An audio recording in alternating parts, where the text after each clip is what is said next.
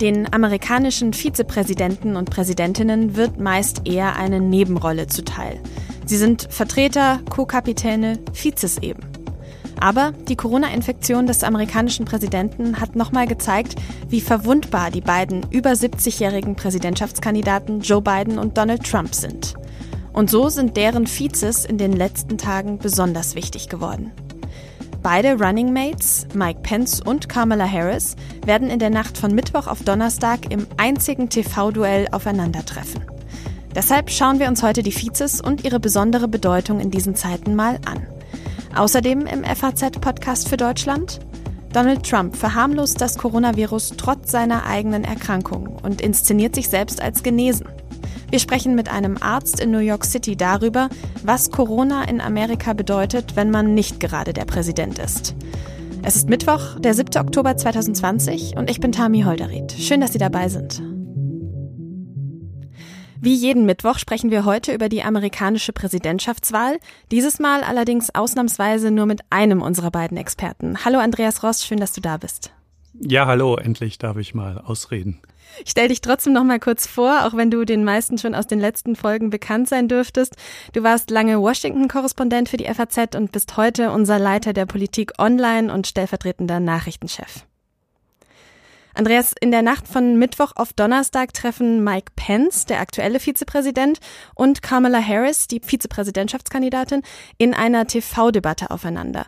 Die ist normalerweise ja eigentlich nicht so besonders bedeutend. In diesem Jahr ist das aber anders. Die beiden Vizes sind sogar besonders wichtig. Warum ist das so?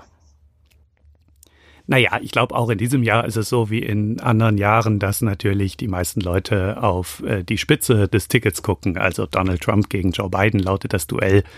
Da beißt die Maus keinen Faden ab. Mhm. Aber, aber wenn ein fast 78 Jahre alter Mann namens Joe Biden einen Präsidenten herausfordert, der 74 Jahre alt ist und akut an Covid-19 erkrankt ist, dann äh, verändert das schon so ein bisschen die Bedeutung, äh, die der Wettkampf der beiden Vizekandidaten hat. Denn wir wissen, wenn ein amtierender Präsident amtsunfähig wäre oder gar stirbt, dann wird sein Vizepräsident der Präsident der Vereinigten Staaten. Insofern geht's dann schon um ein bisschen was. Mhm. Du hast gerade schon gesagt, ähm, alle Augen liegen im Moment auf Mike Pence. Der Grund dafür ist natürlich Trumps Covid-Erkrankung. Bislang war Mike Pence aber eher nicht so präsent als Vizepräsident. Wer ist das überhaupt?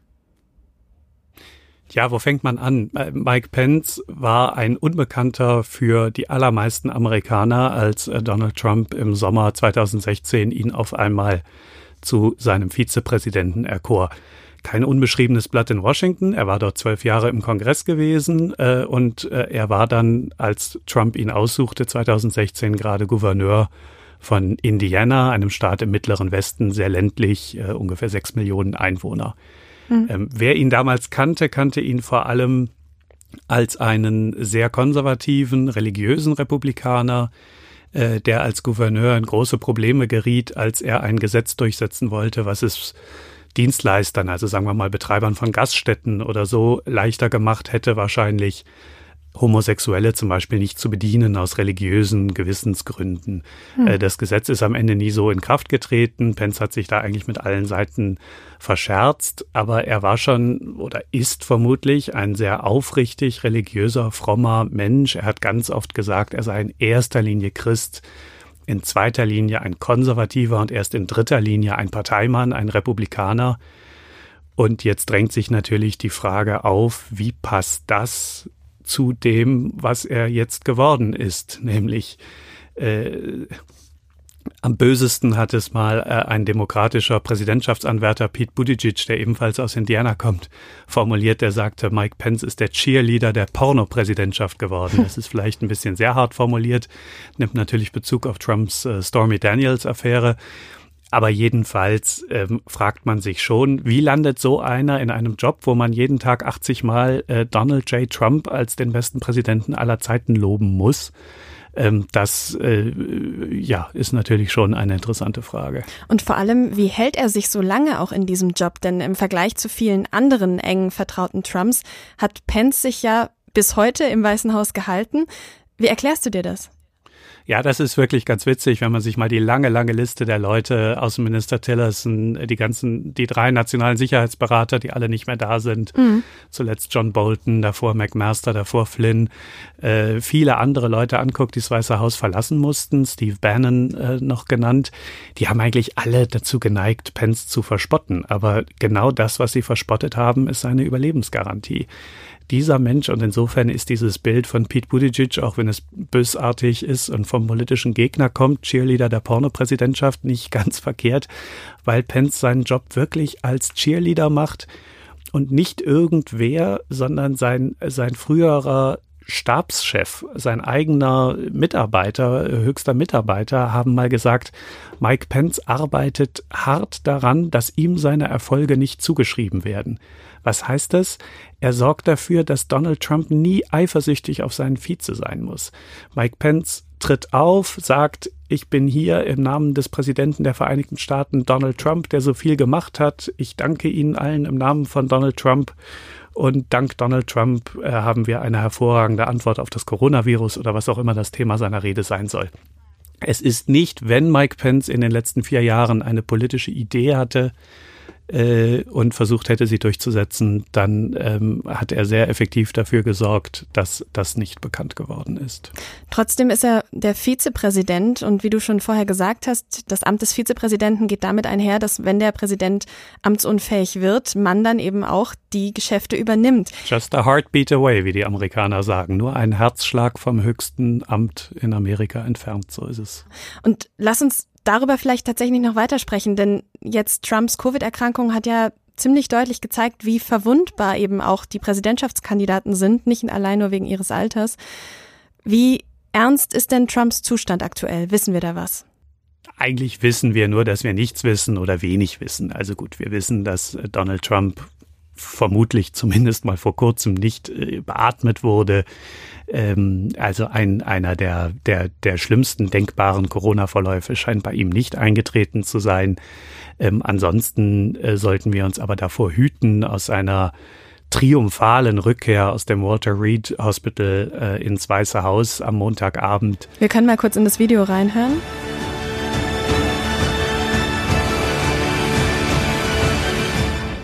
Ja, genau. Ja, äh, einer, der, der, der so zurückkehrt, der will natürlich äh, den Eindruck erwecken, ich bin ganz gesund. Und er hat es ja auch ausdrücklich gesagt, ihr lasst dieses Virus euch nicht Angst machen, lasst es nicht euren Alltag dominieren. Don't let it dominate you. Don't be afraid of it. Da spricht einer, der erstens die bestmögliche Gesundheitsversorgung, die man sich nur denken hat, äh, gerade genossen hat, der äh, Medikamente verabreicht bekommen hat, die auch noch gar nicht auf dem Markt sind, der mit seinem Hubschrauber in die für ihn allzeit reservierte Präsidentensuite eines Militärkrankenhauses geflogen wurde, der Leibärzte in seiner Residenz hat und der trotzdem selbst nach Aussage dieser Leibärzte, die ja so viel ähm, gar nicht preisgeben über seinen Zustand, noch nicht über den Berg ist. Mhm. Ähm, und dieser Mensch es gibt da lauter Ferndiagnosen, die irgendwie von diesen Bildern äh, auf dem Balkon sehen wollen, dass er noch Halsmuskeln als Atemhilfe braucht und so weiter. Also dieser Mensch, der ganz offenkundig noch nicht wieder gesund ist, sondern in einer durchaus noch potenziell heiklen Phase der Corona-Infektion steckt, äh, wollte seine Rückkehr jetzt schon verstanden wissen als ein nicht nur ein Zeichen seiner Vitalität und Stärke, das könnte man ihm ja noch durchgehen lassen, sondern als ein Zeichen dafür, dass, ich sag's mal ganz salopp, die Amerikaner sich mal nicht ins Hemd machen sollen wegen Corona und dass da schon äh, weit mehr als 200.000 Amerikaner mit dem Virus gestorben sind, das spielt dann in dieser Logik gar keine Rolle. Aber was will er denn mit solchen Aussagen bezwecken? Das kann doch nicht gut ankommen. Donald Trump, wenn es eine Konstante in seinem Leben gibt, ist, dass er Stärke ausstrahlen möchte. You're gonna beat it. We have the best medical equipment, we have the best medicines. Und Trump versucht sich eben da ähm, als starker Mann äh, zu inszenieren und wieder die Kontrolle zurückzubekommen. Äh, kein Wunder, ja. Mhm. Ein Präsident, der jetzt, sagen wir mal, still im Bett liegen würde und es ähm, aushalten müsste, dass sozusagen Tag aus, Tag ein äh, Joe Biden, äh, der jetzt plötzlich, der sich lange verkrochen hatte in seinem Haus, aber jetzt täglich Wahlkampfauftritte absolviert, äh, und jetzt natürlich die Erkrankung des Präsidenten zum sozusagen letzten Beweis dafür nimmt, dass er Biden recht hatte mit seinen Warnungen, mit seiner Vorsicht, das lässt sich ein Trump halt nicht gefallen. Und das ist natürlich vier Wochen vor der Präsidentenwahl auch keine, keine günstige Situation für den Amtsinhaber. Aber das eine ist ja die Inszenierung und das andere ist, wie es ihm tatsächlich geht. Wenn wir jetzt wirklich davon ausgehen, dass er, was ja auch sehr wahrscheinlich ist, noch nicht über den Berg ist. Lass uns mal durchspielen. Was würde passieren, wenn Donald Trump tatsächlich noch schwerer erkrankt? Covid-19 ist auch eine Krankheit, die in Schüben verläuft, die auch immer mal wieder Tiefpunkte, dann wieder mal Höhepunkte mit sich bringt. Wir wissen nicht, was die nächsten Wochen passiert.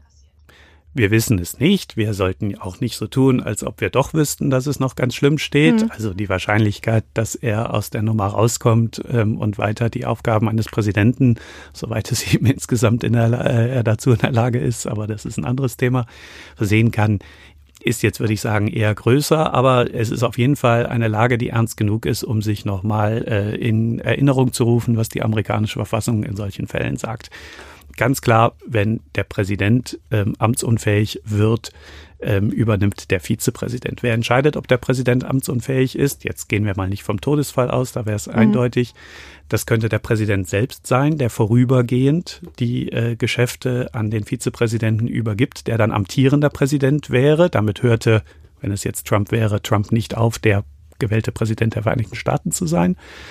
Ähm, aber äh, das könnte Trump auch jederzeit zurücknehmen. Ähm, das wäre, das wäre die eine Möglichkeit. Äh, die Fragen, die sich dann für den Wahlkampf stellen, sind ungleich dramatischer. Wenn Trump nicht antreten könnte als als Kandidat, äh, wir müssen aber bedenken, die Wahlen haben schon angefangen. In vielen Staaten wird schon gewählt und die Briefwahlunterlagen sind auch schon verschickt. Viele Amerikaner haben ihre Stimme schon abgegeben, tatsächlich, ne? Ja, genau. Und äh, insofern ist es also eigentlich undenkbar, dass die Wahl am 3. November mit einem anderen Namen als dem von Donald Trump ähm, auf dem Wahlzettel abgehalten wird wie gesagt, die, äh, die Lage ist ja im Moment nicht so, dass man das für sehr wahrscheinlich halten müsste. Aber wenn es so wäre, dass Trump nicht antreten könnte, müsste die Republikanische Partei im Eilverfahren einen neuen Kandidaten besetzen, was es bedeutet, dass der Name dann aber nicht mehr auf den Wahlzetteln stünde oder zumindest auf einem großen Teil der Wahlzettel wäre sicherlich ein Gegenstand von unzähligen Gerichtsverfahren. Das Chaos, das wir aus anderen Gründen schon lange vor äh, Trumps Corona-Erkrankung ähm, erwartet haben mit juristischen Anfechtungen und so weiter, würde damit noch auf die Spitze getrieben. Ähm, das wäre schon eine schwierige Situation, so wie im Übrigen auch eine, eine schwere Erkrankung oder gar ein Todesfall nach der Wahl ähm, zu einer verfassungsrechtlich sehr, sehr, sehr komplizierten Situation führen würde, weil ähm, da die Vorkehrungen eigentlich nicht ganz klar sind. Erst wenn der Kongress, was für den 6. Januar des nächsten Jahres vorgesehen ist, der neu gewählte Kongress die Ergebnisse der Präsidentenwahl zertifiziert hat, erst danach ist eindeutig geklärt, dass wenn dann der gewählte Präsident ähm, noch vor der Amtseinführung am 20. Januar versterben sollte, dass dann der gewählte Vizepräsident zum Präsidenten vereidigt würde. Alle anderen Fälle äh, wären dann so ein bisschen der Kreativität der Justiz überlassen. Gibt es denn irgendein Szenario, in dem die Wahl verschoben werden könnte? Es ist in der Theorie möglich, wenn beide Kongresskammern, also das von Demokraten dominierte Repräsentantenhaus und der von den Republikanern dominierte Senat, äh, das gemeinsam beschlossen, ein Gesetz dafür zu ändern. Das halte ich für politisch hochgradig unwahrscheinlich, mhm. aber sagen wir mal, wenn ein Fall einträte, wo Biden und Trump in irgendeiner Weise nicht in der Lage wären anzutreten, könnte man sich das natürlich theoretisch vorstellen. Da würden wir aber von Wochen reden und nicht von mehr, denn die Verfassung lässt keinen Zweifel, der 20. Januar ist der Termin, an dem die Amtszeit, die erste Amtszeit des jetzigen Präsidenten endet. Ähm, und es muss vorher Zeit sein für alle Schritte Wahl im Electoral College, ähm, Zertifizierung durch den Kongress. Das heißt, in diesem Extremfall, wo sich die beiden politischen Lager auf eine Verschiebung der Wahl einigen könnten, würde es um wenige Wochen gehen. Ich halte das insgesamt für ein sehr unwahrscheinliches Szenario. Mhm. Lass uns mal nochmal auf die aktuellen Entwicklungen schauen. Die Umfragewerte von Donald Trump waren gestern auf einem neuen Tiefpunkt in diesem Wahlkampf. Schadet ihm seine Corona-Erkrankung und das rundherum Theater, was er die letzten Tage veranstaltet hat, also tatsächlich, kann man das sagen?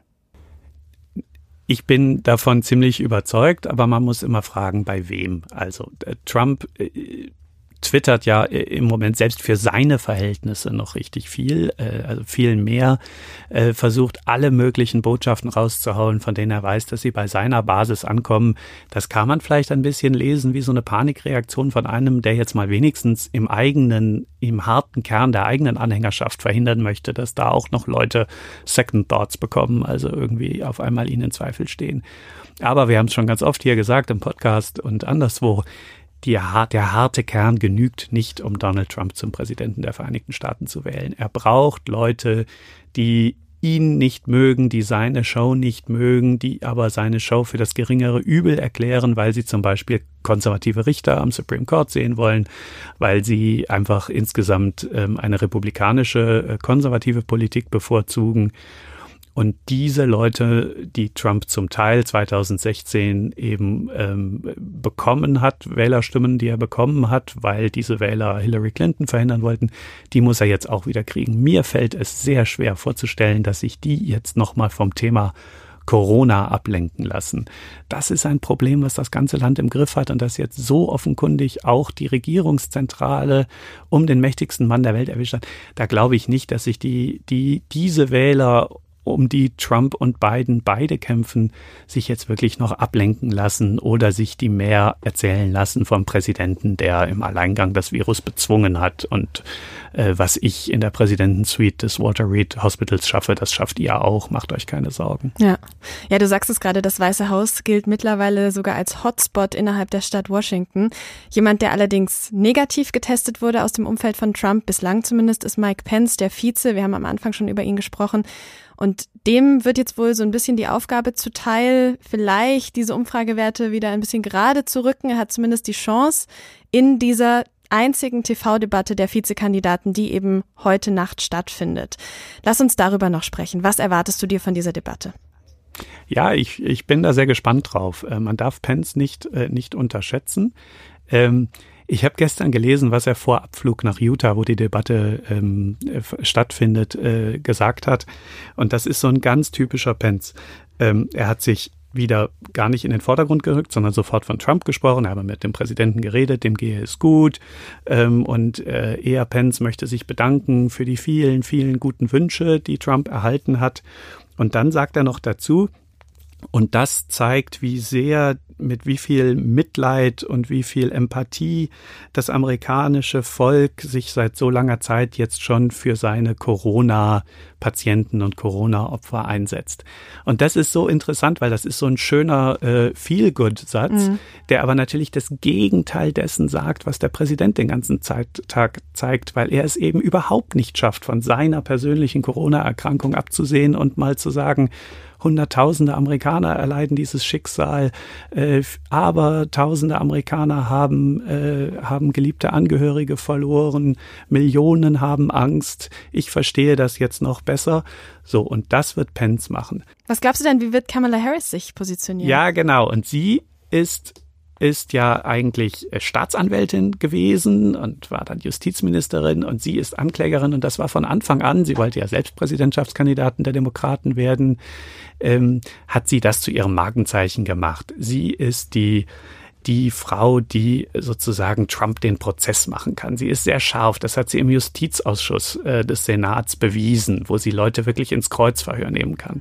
Sie ist aber auch eine, eine schwarze Frau, ähm, die gelernt hat, manche sagen von Michelle Obama, gelernt hat, dass man als schwarze Frau in der amerikanischen Politik nicht weit kommt, wenn man wütend ist. Mhm. Deshalb lächelt sie auch sehr viel.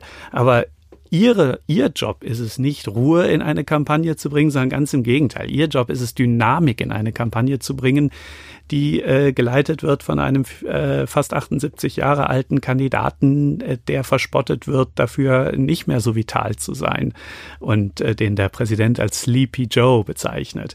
Ähm, Sleepy ist Kamala Harris nun wirklich nicht. Sie ist sehr charmant und dabei sehr scharf. Ähm, aber Mike Pence wird auch ganz gut drin sein, das an sich abprallen zu lassen und völlig ruhig zu bleiben. Äh, sie wird aufpassen müssen, dass sie nicht übersteuert und sozusagen das umgekehrte Bild vom, äh, vom vorigen Mal, als Trump und Biden aufeinandertreten, dann entstehen zu lassen. Ähm, aber auf all das darf man, darf man gespannt sein. Es sind zwei gute Debattierer. Wenn wir jetzt nochmal die ganze Situation anschauen, Trumps Erkrankung und sein Verhalten damit, ist das unterm Strich ein Gewinn für das Biden-Harris-Team?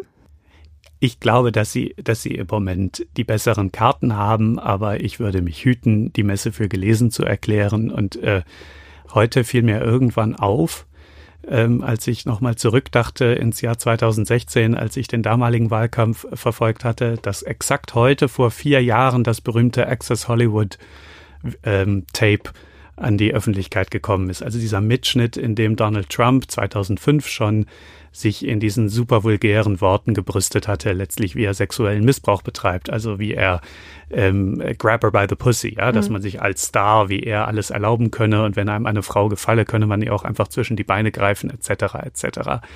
Das war der Tag, an dem für alle Beobachter, und zwar auch in der Republikanischen Partei, im Prinzip feststand, dass Trump keine Chance mehr auf den Wahlsieg hatte. Die haben an dem Abend panisch überlegt, wie sie es noch hinkriegen könnten, Trump ähm, als Kandidat sozusagen wieder vom Ticket zu schmeißen und, und mit äh, Mike Pence in die Wahl zu ziehen. Mike Pence hat das ähm, nie öffentlich bestätigt, hat aber auch sich distanziert von, von Trumps Thron. Sogar Trump selbst musste sich damals entschuldigen. Das hat er, glaube ich, nie wieder getan.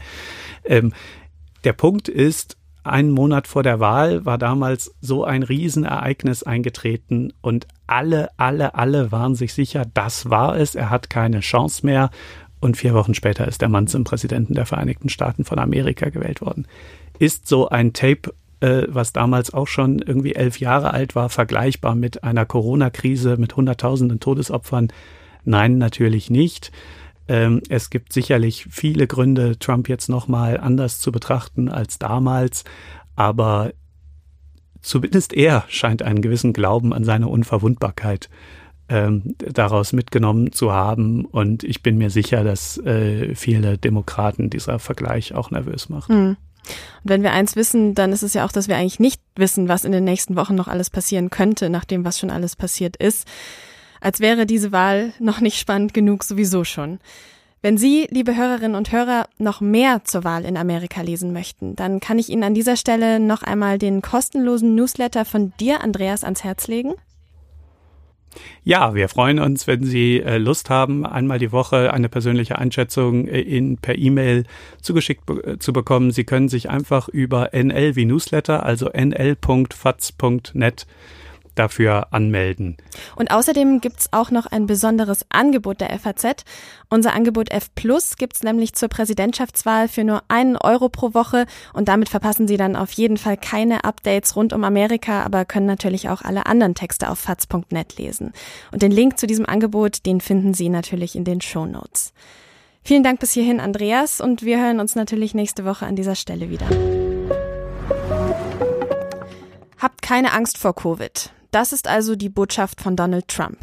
Was er von diesen Äußerungen hält, das frage ich jetzt Dr. Nils Hennig, der die Corona-Pandemie in Amerika ganz direkt miterlebt. Er ist Kinderarzt und Spezialist für Infektionskrankheiten am Mount Sinai Hospital in New York City. Und dort hat er in den letzten Monaten viele Covid-19-Patienten behandelt. New York City wurde ja besonders in den ersten Monaten der Pandemie sehr stark vom Coronavirus getroffen. Hallo, Herr Hennig. Ja, hallo. Herr Hennig, wie ist denn jetzt aktuell die Situation bei Ihnen im Krankenhaus? Also im Vergleich äh, zu April und Mai hat sich die Lage ähm, wieder, ähm, sind die Zahlen stark zurückgegangen. Also auch wir haben zwar jetzt in den letzten zwei Wochen wieder einen ganz leichten Anstieg von Covid-19-Fällen, aber, und das heißt, wir haben zurzeit ungefähr 50 stationäre Patienten mit Covid-19 und vor zwei Wochen hatten wir ungefähr 25 Fälle, aber das ist natürlich nicht vergleichbar mit den ähm, über 2000 stationären äh, Patienten, die wir im April hatten. Hm. Was sagen Sie denn zu Trumps Äußerungen mit diesen Erlebnissen, die Sie im April gemacht haben, im Hintergrund? Er sagt, die Amerikaner sollen keine Angst vor Covid-19 haben. Um, das sind natürlich nicht hilfreichende ähm, Aussagen. Ähm, also dass äh, die Covid-19 ähm, ist ja immer noch eine Bedrohung.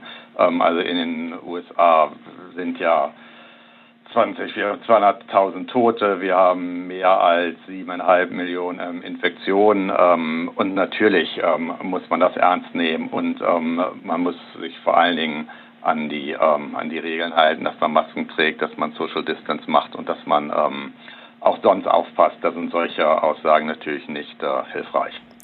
Was bedeuten solche Aussagen denn für Sie als Mediziner jetzt besonders mit dem Hintergrund, dass Sie im Frühling viele Covid-Patienten behandelt haben, einige davon auch gestorben sind? Sind diese Aussagen dann für Sie auch so ein bisschen Schlag ins Gesicht?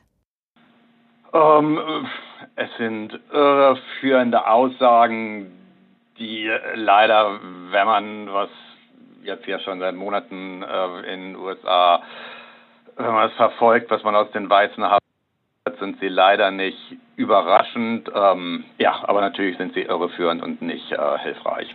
Wie kommt es bei der Bevölkerung an? Haben Sie das Gefühl, dass solche Aussagen dann auch tatsächlich ähm, bei den Menschen auslösen, dass sie weniger vorsichtig sind, weniger sich an Vorsichtsmaßnahmen halten?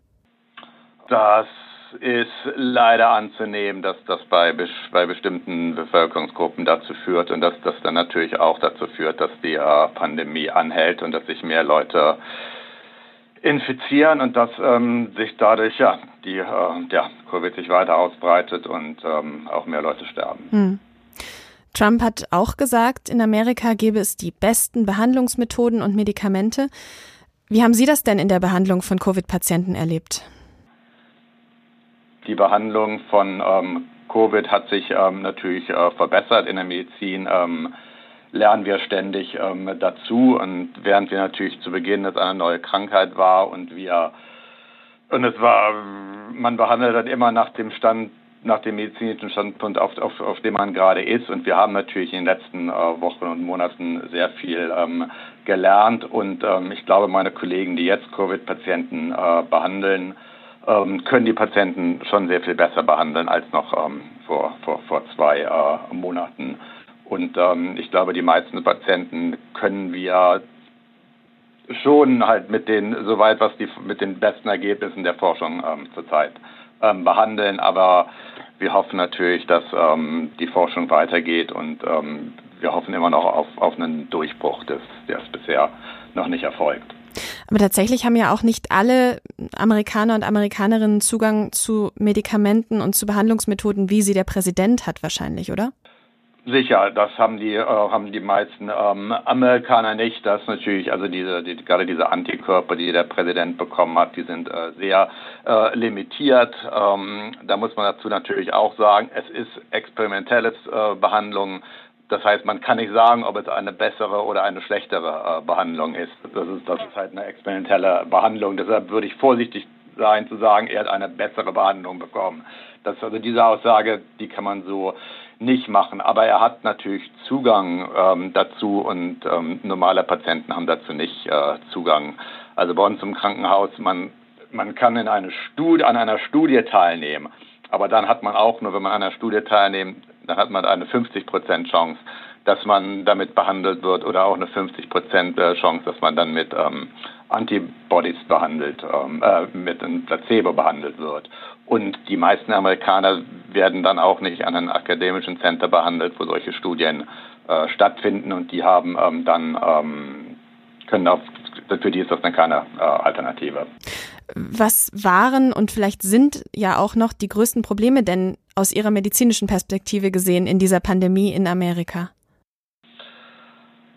Also das Hauptproblem ist noch, dass man die Pandemie in den Griff bekommt. Also es, ähm, es hat noch damit zu tun, dass man, dass es noch nicht, ähm, dass es den Leuten noch nicht genug klar ist, wie gefährlich es ist und dass ähm, man es noch nicht genug Tests gibt, dass es ähm, noch Schwierigkeiten gibt, Infektionsketten äh, zurückzuverfolgen. Ähm, das ist eine Sache und dann ist äh, die andere Sache, dass wir natürlich jetzt befürchten, im Winter äh, wenn Leute mehr, äh, sich mehr drin äh, auf, aufenthalten, dass ähm, durch kleine Aerosole ähm, die Krankheit ja auch übertragen wird und dass damit dann auch ähm, die Infektionszahlen ähm, wieder, wieder hochgehen können. Jetzt haben Sie es eingangs schon gesagt, in New York City sind die Infektionszahlen zuletzt wieder gestiegen, Schulen wurden auch wieder geschlossen. Mit welchem Gefühl blicken Sie denn jetzt auf die nächsten Wochen, auf den Beginn des Winters? Also ich glaube, im Grunde ist es nicht überraschend, dass Infektionen, also während einer Pandemie, es gibt wieder, das, es geht in Wellen, es gibt wieder mehr und es gibt dann wieder weniger Fälle. Also das alleine ähm, ist zu erwarten. Ähm, aber ich denke letztendlich, wir werden uns daran gewöhnen müssen, dass ähm, man dann darauf reagiert, dass es wieder Schulschließungen gibt, dass ähm, Restaurants, die gerade wieder geöffnet haben, geöffnet haben, dass das wieder wieder schließen. Ähm, also man wird sich daran gewöhnen müssen über und nicht die nächsten Wochen, die nächsten Monate, wenn nicht die nächsten Jahre. Ähm, ja, dass es, dass es halt ein, ein Auf und Ab gibt, dass man ähm, Masken tragen muss, dass man Social Distance ähm, einhalten muss. Also ich glaube, das ist, ähm, das ist ein mittelfristiger ähm, äh, Prozess. Hm. Stellt sich Ihr Krankenhaus denn auch wieder auf den Extremfall ein für die nächsten Wochen oder hat man das Gefühl, man ist jetzt ganz gut gewappnet? Ich würde sagen beides. Ähm, also wir haben, ja nein, natürlich hat sich das, das Krankenhaus stellt sich auf den Extremfall ein. Wir haben Notfallpläne entwickelt, wir haben gelernt aus der Vergangenheit, wir haben unsere Lagerbestände mit äh, persönlicher Schutzkleidung ähm, aufgestockt. Wir haben ein klinisches Kommandozentrum aufgebaut, das äh, ständig die Infektionszahlen anguckt. Wir haben Notfallpläne ähm, entwickelt. Ähm, ja, also wir, ähm, wir stellen uns schon ähm, auf den schlimmsten äh, äh Fall ein und ähm, hoffen, dass wir ähm, aus den letzten Monaten gelernt haben. Die Experten haben also aus den letzten Monaten gelernt, die Politik, so wie es scheint, ja noch nicht. Vielen Dank, Herr Hennig, und viele Grüße nach New York. Ich habe es vorher schon gesagt, das Einzige, was man 2020 weiß, ist, dass man nichts weiß. Die nächsten Wochen können noch alles mit sich bringen, genau wie die letzten Wochen uns immer wieder überrascht haben, ob positiv oder negativ. Und diese Wahl, die ist wohl aus mehreren Gründen eine ganz besondere. Wir freuen uns, wenn Sie mit uns der FAZ auf dem Laufenden bleiben, im Podcast oder online oder natürlich in der gedruckten Zeitung. Das war der FAZ Podcast für Deutschland heute am 7. Oktober 2020. Mein Name ist Tami Holderried. Ich wünsche Ihnen eine gute Zeit.